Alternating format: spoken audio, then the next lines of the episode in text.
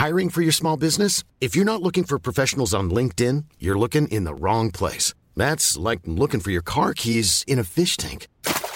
LinkedIn helps you hire professionals you can't find anywhere else, even those who aren't actively searching for a new job but might be open to the perfect role. In a given month, over 70% of LinkedIn users don't even visit other leading job sites. So start looking in the right place. With LinkedIn, you can hire professionals like a professional. Post your free job on linkedin.com slash people today. Here's a cool fact. A crocodile can't stick out its tongue. Another cool fact, you can get short-term health insurance for a month or just under a year in some states. United Healthcare short term insurance plans are designed for people who are between jobs, coming off their parents' plan, or turning a side hustle into a full time gig. Underwritten by Golden Rule Insurance Company, they offer flexible, budget friendly coverage with access to a nationwide network of doctors and hospitals. Get more cool facts about United Healthcare short term plans at uh1.com. Hey, it's Ryan Reynolds, and I'm here with Keith, co star of my upcoming film, If, only in theaters, May 17th. Do you want to tell people the big news? All right, I'll do it. Sign up now and you'll get unlimited for $15 a month in six months of Paramount Plus Essential Plan on us. Mintmobile.com slash switch. Upfront payment of $45 equivalent to $15 per month. Unlimited over 40 gigabytes per month. Face lower speeds. Videos at 480p. Active Mint customers by 531.24 get six months of Paramount Plus Essential Plan. Auto renews after six months. Offer ends May 31st, 2024. Separate Paramount Plus registration required. Terms and conditions apply if rated PG. Hus, bostad, kontor, butiker, sjukhus och skolor, fastigheter omger oss fullständigt. Och det är ju faktiskt också någonting man kan investera i. Men hur? Du lyssnar på Smarta Cash-podden som peppar till en bättre ekonomi och rikare framtid med mig Isabella Amadi.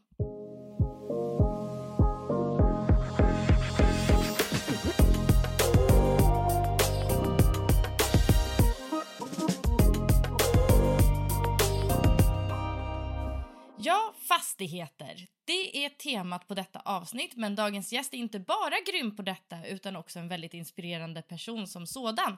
Så lite om henne kommer vi också lära oss idag. Ellie Elmont, välkommen! Tack! Vad kul att vara med i podden. Vad kul att vara här och få prata med dig. Ja, men detsamma. Eh, du är en person som har otroligt mycket saker för dig och du är ju liksom en en stark röst inom ekonomi. För du har startat investerargruppen Wire Invest som saminvesterar i fastigheter.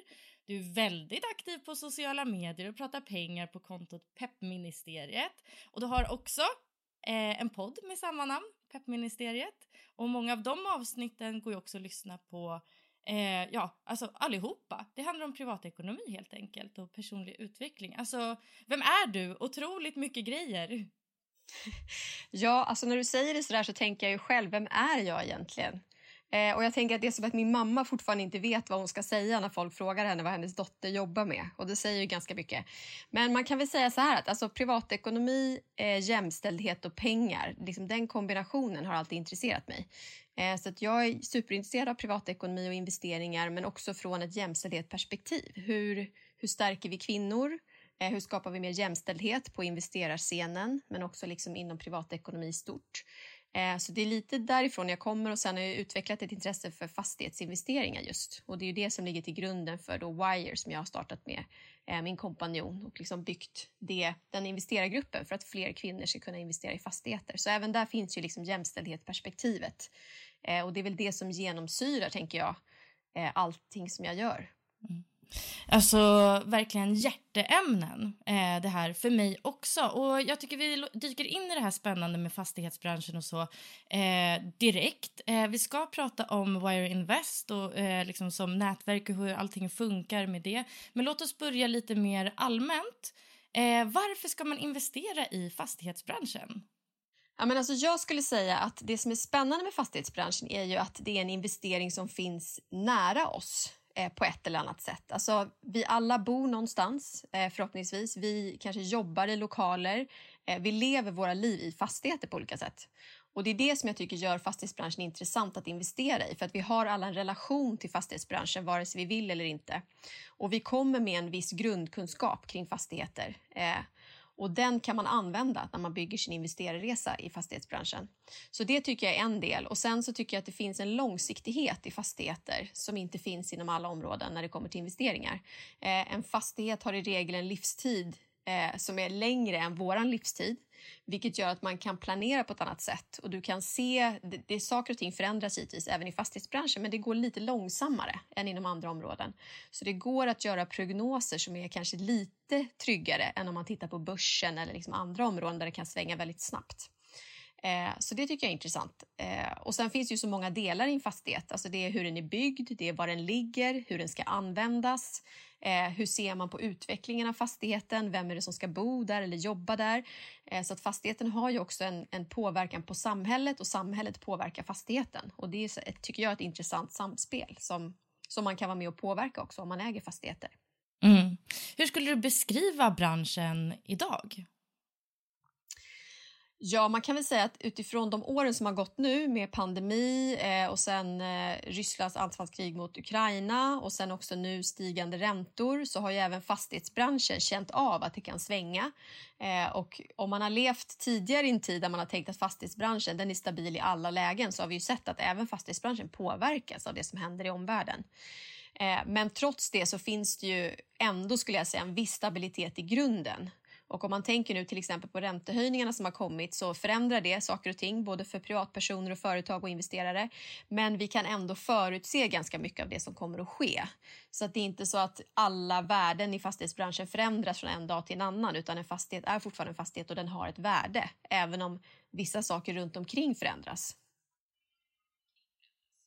Mm. Eh, ja, men kan vi inte fördjupa oss lite i det här med risker? Alltså, vilka risker är kopplade till just fastigheter? Ja, det är, det är ett väldigt, en väldigt bred fråga för det beror ju på då vilken typ av fastigheter man tittar på. Alltså vilket land, eh, är det industrifastigheter, är det bostadsfastigheter? Eh, det är ju väldigt mycket som påverkar risken. Men generellt kan man ju säga att det är hur ett område kommer att utvecklas. Alltså vilken trygghet har man i att området där den här fastigheten ligger kommer vara attraktivt för boende eller företag en viss tid framöver.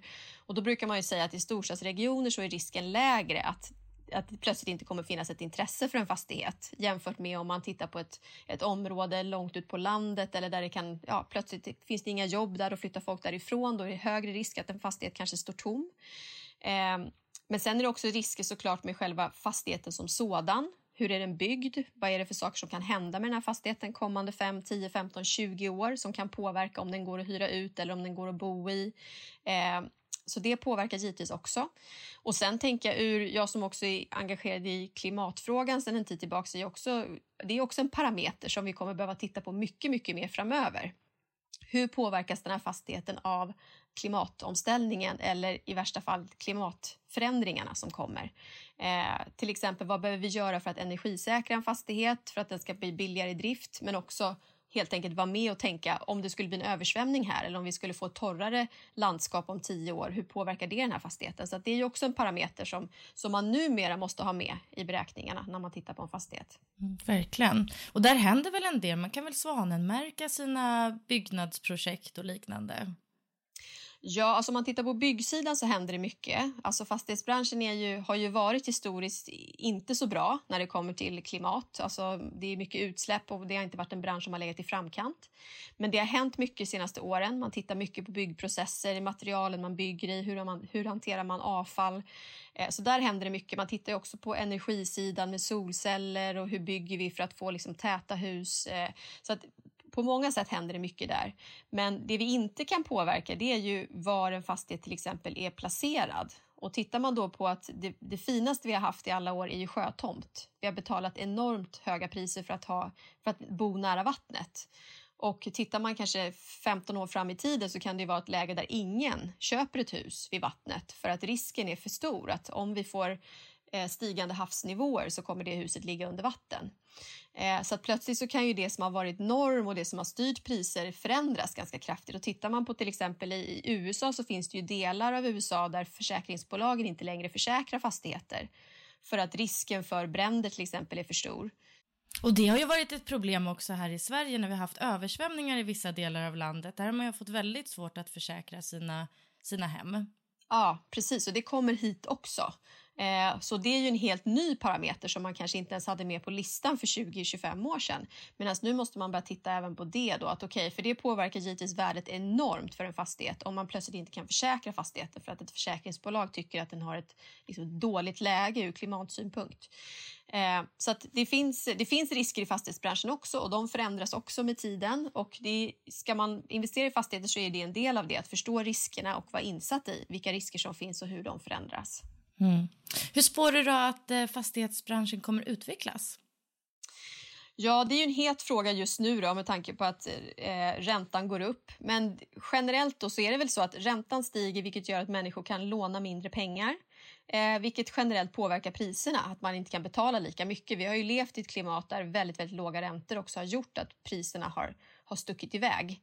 Eh, och det har ju pratats mycket om det och då tänker jag att man också ska komma ihåg att, att vi har levt i ett onormalt klimat när det kommer till räntorna. Alltså, vi ska inte ha nollräntor. Det är inte, det är inte en signal på att vi lever i en bra ekonomi. Så att, att räntorna stiger, det har vi vetat om att det ska hända och det är också ett sundhetstecken att vi så småningom kommer tillbaka till det som är liksom mer normala räntor Eh, men våra generation som, är, som har varit på bostadsmarknaden kanske 10-15 år, vi har vant oss vid att, att det är väldigt, väldigt låga räntor. Så jag tror ändå att det finns många som har blivit lite stressade av det här. För även om man har pratat om det i många år, att räntorna kommer gå upp, det här är liksom inte normalläget, så tror jag ändå att vi inte har förstått att det faktiskt kommer att hända nu.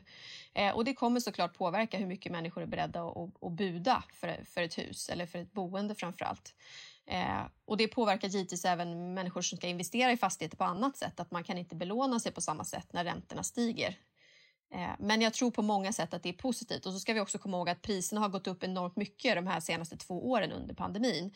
Så att nu när man pratar om att oj, priserna kommer sjunka, ja fast vi har haft en enorm uppgång. Så att även om priserna sjunker lite så är vi fortfarande på högre nivåer än vi var innan pandemin. Så att det måste hända väldigt mycket för att vi ska komma tillbaks till det vi var i innan, alternativt lägre än så. Och det måste man ha med sig när man pratar om eventuell eh, nedgång på några procent. Mm. Och alltså fastighetsinvesteringar, alltså hur ser du på det? Är det ett safeguard eller ska man liksom förvänta sig att det är volatilt framåt? Det är ju två ytterligheter tänker jag. Eh, och jag skulle vilja säga att ett tråkigt politikersvar att det ligger någonstans mitt emellan. Men att jag tänker att med allting så handlar det om att, att kombinera kunskap eh, med att, att göra sin research på en fastighet oavsett egentligen vilket, vilket läge det är på marknaden. Eh, och jag skulle säga att fortfarande är det så att om du köper fastigheter på, på en trygg marknad eh, alltså i områden där det kommer fortsätta finnas intresse för att bo och jobba och verka så kommer de fastigheterna fortfarande vara attraktiva. Eh, och sen i kombination med att du givetvis också ska se till att göra din research på en fastighet. Vad den har för behov av renoveringar, vad är det för skick på fastigheten, vilka kostnader kommer komma med den här fastigheten över tid. Eh, så skulle jag ändå säga att det fortfarande finns mycket bra investeringar att göra i fastigheter. Eh, så att det, det är fortfarande en, en, en intressant eh, väg att gå tycker jag i investeringar. Eh, även om saker och ting förändras lite. Så Ellie, låt oss gå vidare nu till sagan om Wire Invest. Alltså, vad är detta och liksom varför, varför drog ni igång? Ja, men eh, jag och Lovisa då, som har startat Wire Invest, eh, vi lärde känna varandra för ungefär tio år sedan och började då investera i fastigheter tillsammans. Eh, och jag hade varit intresserad av fastighetsinvesteringar länge och även Lovisa, så vi hittade liksom varandra i det intresset. Och jag hade börjat göra research på fastighetsinvesteringar många år tidigare men då hade jag inte kapitalet. Eh, så att jag hade liksom börjat bygga upp ett nätverk av människor som höll på med fastighetsinvesteringar men jag kunde själv inte investera. Men sen gjorde jag en ombildning på min hyresrätt som blev en bostadsrätt och i, i, i den vevan så fick jag loss lite kapital för att börja min egen resa. Så att vi började investera med ett annat fastighetsbolag. Och eh, i takt med att vi lärde känna fler och fler i den svängen så såg vi väldigt tydligt att vi var de enda kvinnorna, mer eller mindre, på den sidan. Alltså att just på ägarsidan inom fastigheter så var det väldigt mansdominerat. Och vi började titta närmare på det och liksom undersöka vad det berodde på. Och vi fick höra lite grann att ja, men kvinnor är inte så intresserade av den här typen av investeringar. Vilket vi tyckte lät lite konstigt med tanke på hur intresserade vi var. Så vi började samla vårt eget nätverk med kvinnor som var superintresserade av det här. Och sen började det att växa. Så vi startade en liten Facebookgrupp och sen blev det fler och fler. Och efter några år så var vi några hundra kvinnor i den här Facebookgruppen och vi kände att det hade liksom blivit lite för stort för att vi bara skulle ha den där Facebookgruppen liggande där. Så vi gjorde lite mer ja, drog igång en liten kampanj för att se finns det verkligen ett intresse. Och inom några månader så var vi ju tusen kvinnor då plötsligt i den här gruppen. Och då kände jag att okay, det finns ett intresse från kvinnor, vi måste göra något av det här.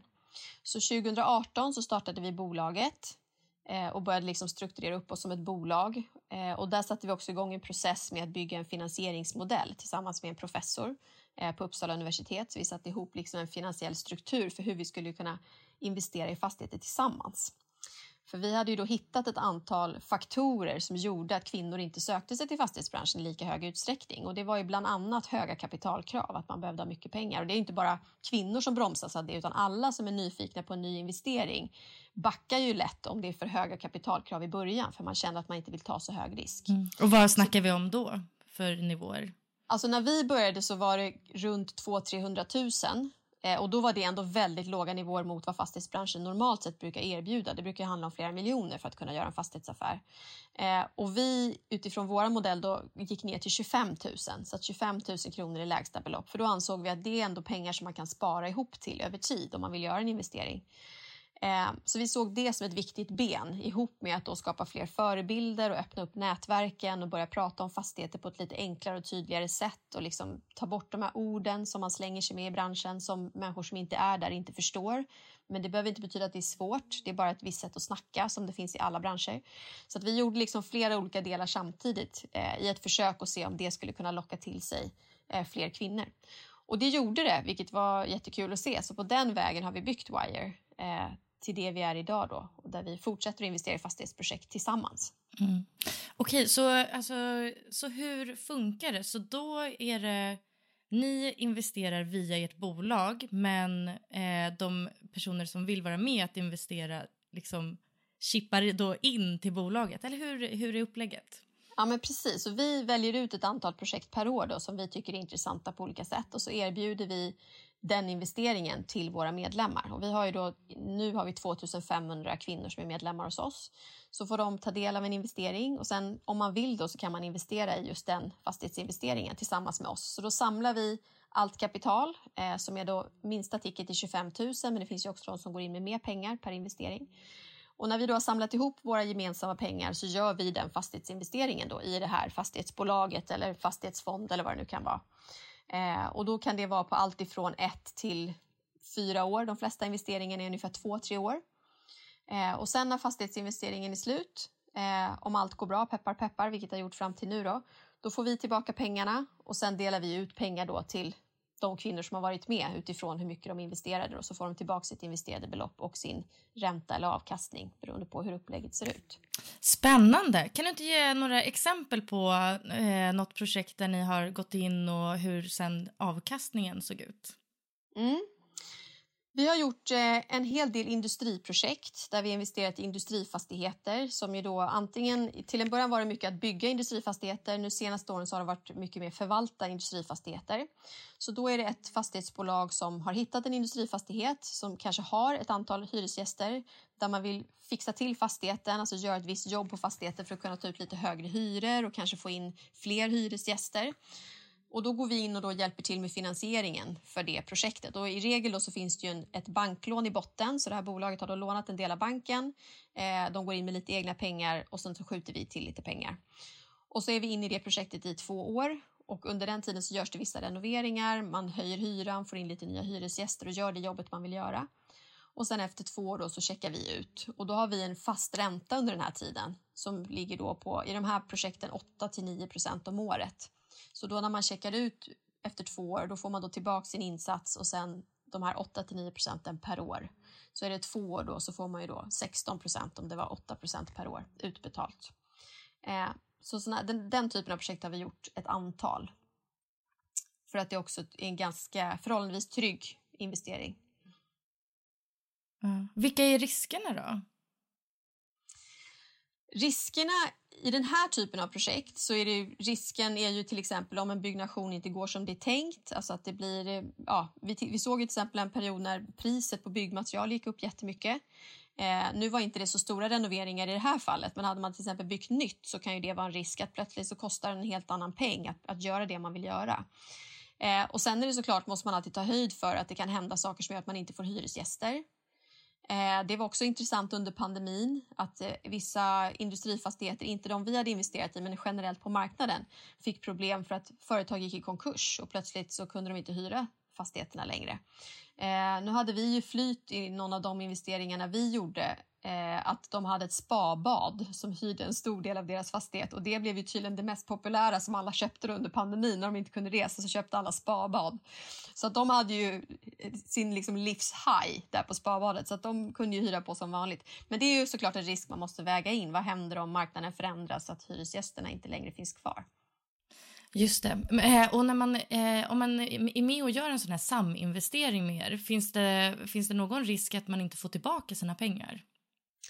Det finns alltid en risk eh, i alla investeringar att, att man inte får tillbaka sina pengar. Så Det måste man alltid kalkylera med och man ska alltid tänka på det när man investerar, vad man än investerar i. Alltså, vad skulle hända om jag inte får tillbaka de här pengarna? Man ska aldrig investera om det finns en risk att man måste lämna hus och hem eller att det får extrema konsekvenser på sitt eget liv om pengarna skulle försvinna.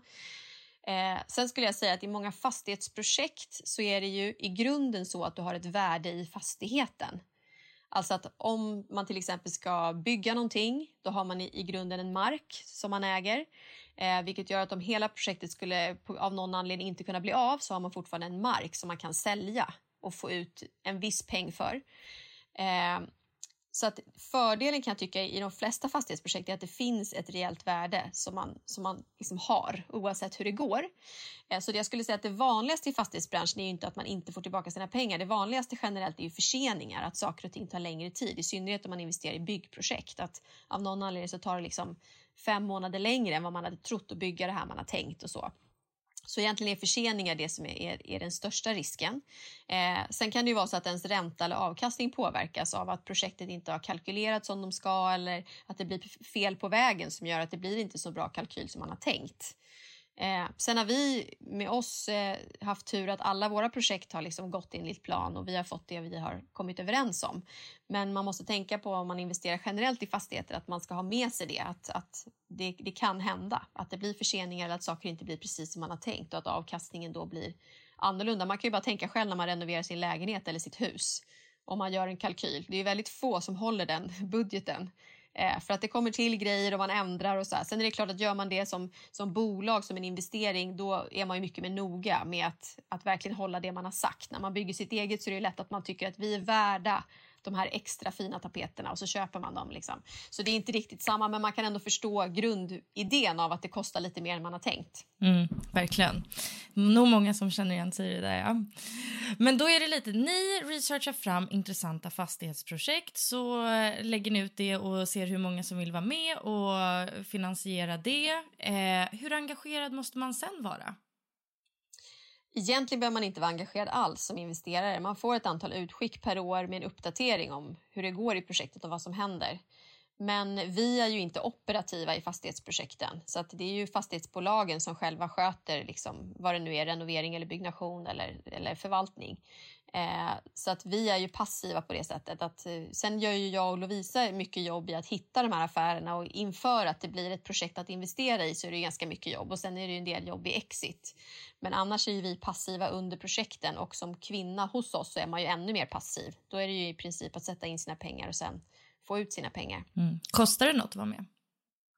Nej, att vara medlem är gratis. Eh, så alla får vara med och då får man ju ta del av, av våra utskick och så.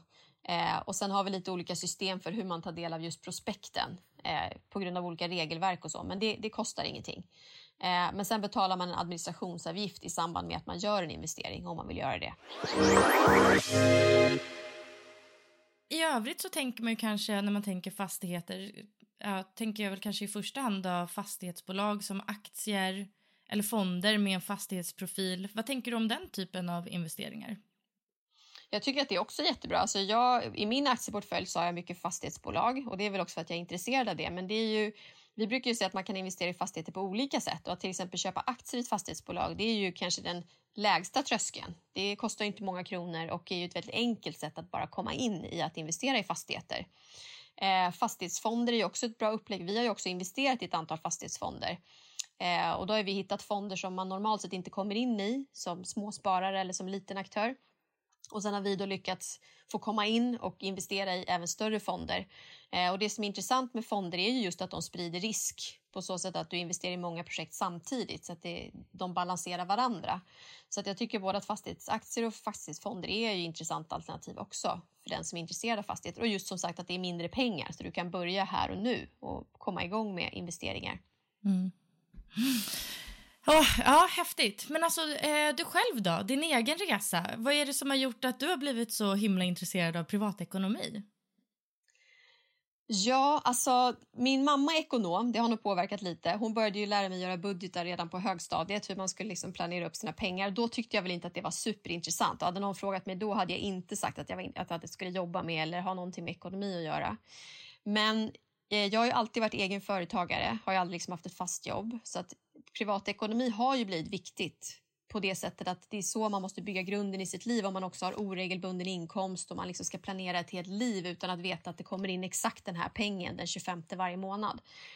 Så det var egentligen så jag började intressera mig för det. Och sen är jag ju i grunden en ganska strukturerad person så jag insåg att jag gillade det här med att systematisera och liksom ordna upp.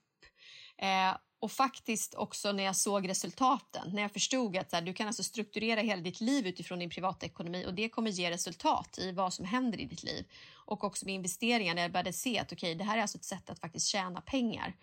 Då, är, då blev jag ännu mer intresserad av det och, och förstod att så här, gud, det här kan man verkligen göra saker med. Och det, det jag tror man ska komma ihåg med privatekonomi, att det är lätt att tänka att så här, det är siffror och Excel och sitta och hålla ordning och så här.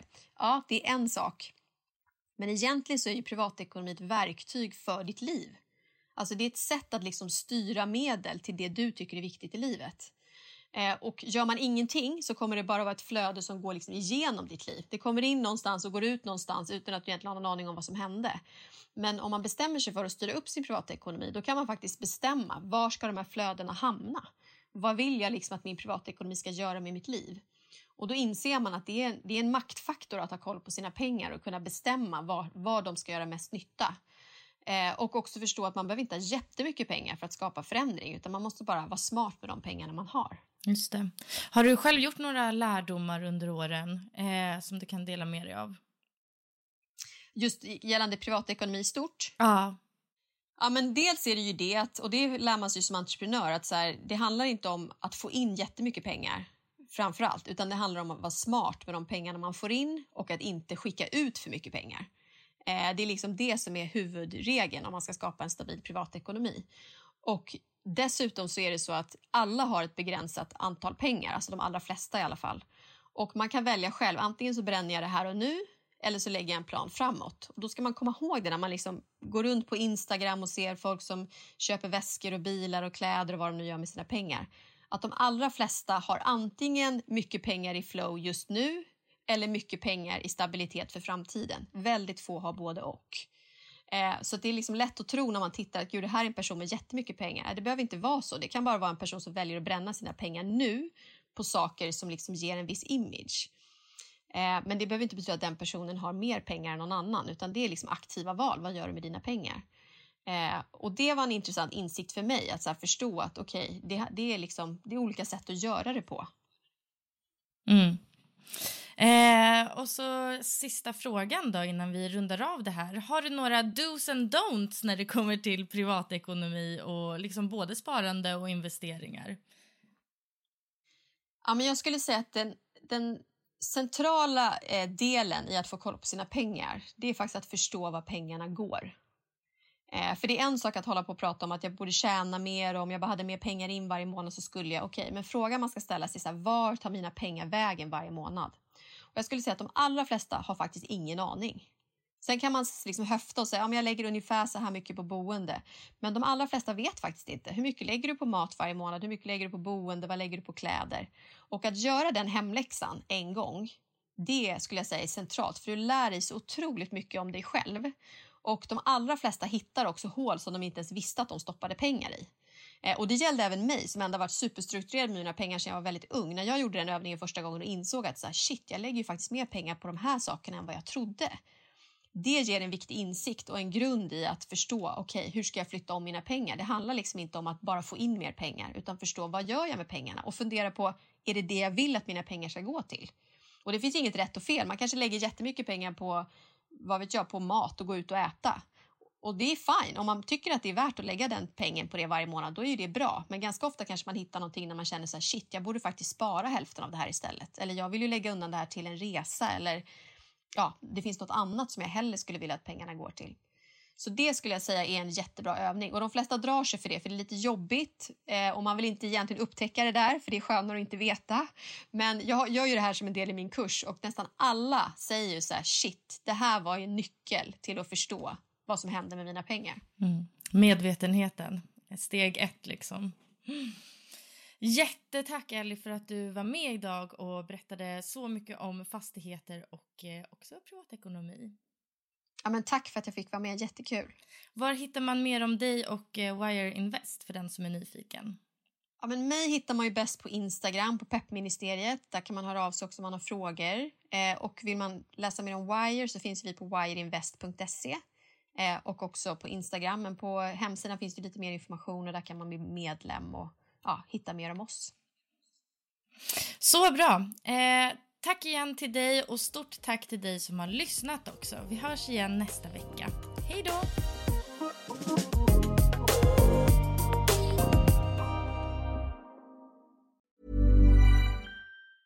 Hej, det är Paige DeSorbo från Giggly Squad. High quality fashion without the price tag. Say hello to Quince. I'm snagging high-end essentials like cozy cashmere sweaters, sleek leather jackets, fine jewelry, and so much more. With Quince being 50 to 80% less than similar brands.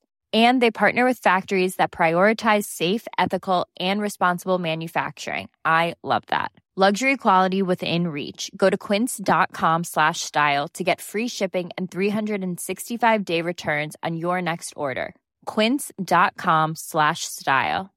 Mom deserves the best, and there's no better place to shop for Mother's Day than Whole Foods Market. They're your destination for unbeatable savings, from premium gifts to show-stopping flowers and irresistible desserts. Start by saving 33% with Prime on all body care and candles. Then get a 15-stem bunch of tulips for just $9.99 each with Prime. Round out Mom's menu with festive rosé, irresistible berry chantilly cake, and more special treats. Come celebrate Mother's Day at Whole Foods Market. Imagine the softest sheets you've ever felt. Now imagine them getting even softer over time. That's what you'll feel with Bowl and Branch's organic cotton sheets. In a recent customer survey, 96% replied that Bowl and Branch sheets get softer with every wash. Start getting your best night's sleep in these sheets that get softer and softer for years to come. Try their sheets with a 30-night guarantee. Plus, get 15% off your first order at bowlandbranch.com. Code BUTTERY. Exclusions apply. See site for details.